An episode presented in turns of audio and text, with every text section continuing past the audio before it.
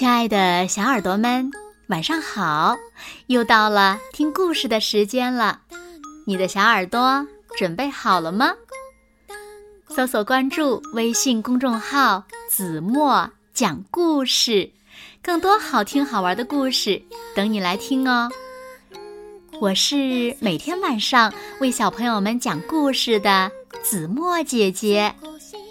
今天呀，我们要听到的故事呢，名字叫做蚂蚁大力士。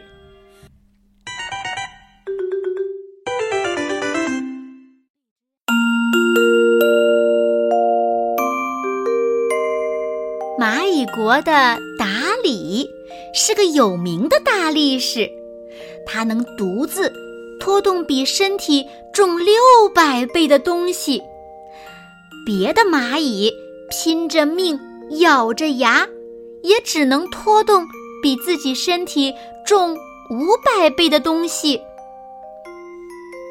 一天，他居然从树丛里拖着一只死蜻蜓走了八百里。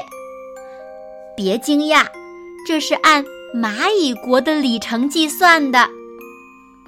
当他把蜻蜓拖到蚂蚁国洞口的时候，蚂蚁国的国王都惊讶了，不住地夸他能干，力气大。还有一次，那可真是惊险。在蚂蚁国里有一个很大的仓库，里面装有各类食品，食品码放的比蚂蚁们高出十几倍呢。那天，蚂蚁们齐心协力地把一块巧克力拖进了仓库，想把它马上剁去。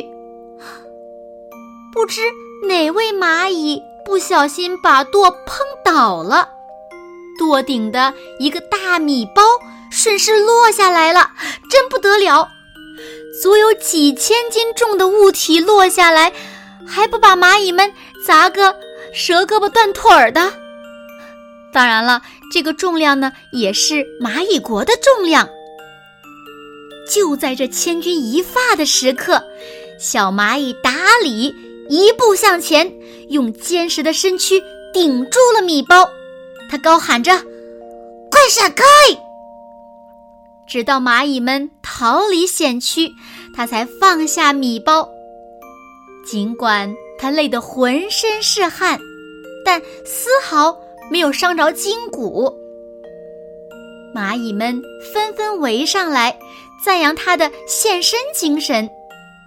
达里不住地说：“为了大家，没什么。”不知哪位蚂蚁别出心裁，向蚂蚁国王建议，要像人类那样举行全国性的举重比赛。蚂蚁国王欣然同意了。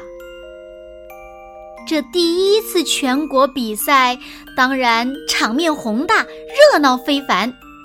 达里呢，也真是不负众望，取得了全国轻重量级的举重冠军，获得了蚂蚁国大力士的称号。当他拿到金光闪闪的奖牌时，心里异常激动，心想：以前我拖过蜻蜓，顶过下落的米包，卖了那么大的力气，谁给过我奖励呢？只是唾沫沾麻雀，用嘴夸两句而已。看来我应该注意节省力气，留着重大比赛的时候用。平时把力气用完了，比赛时就没有了，那不吃了大亏吗？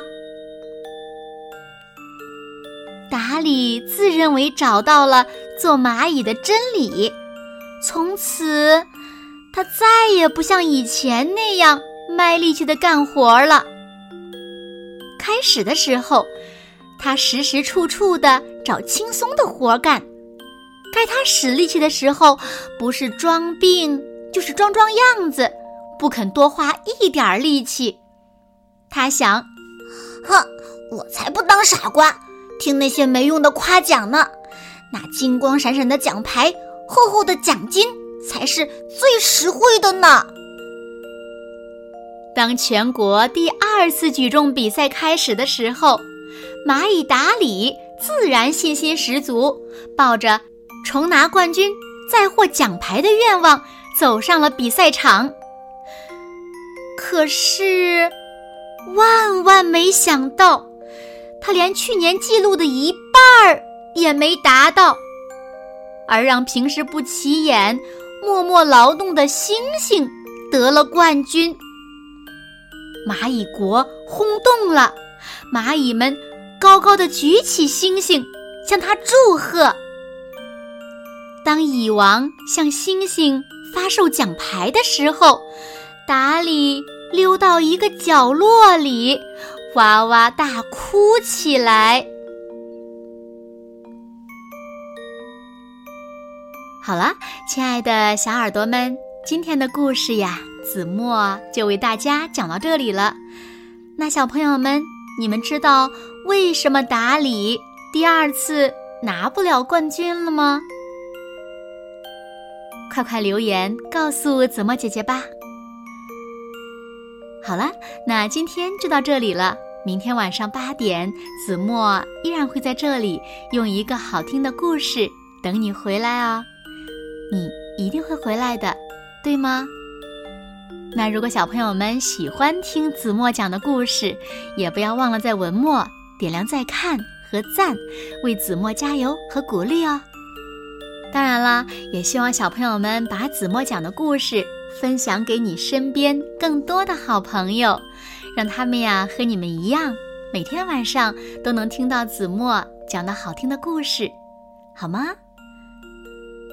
那现在睡觉时间到了，请小朋友们轻轻地闭上眼睛，一起进入甜蜜的梦乡啦。晚安喽，好梦。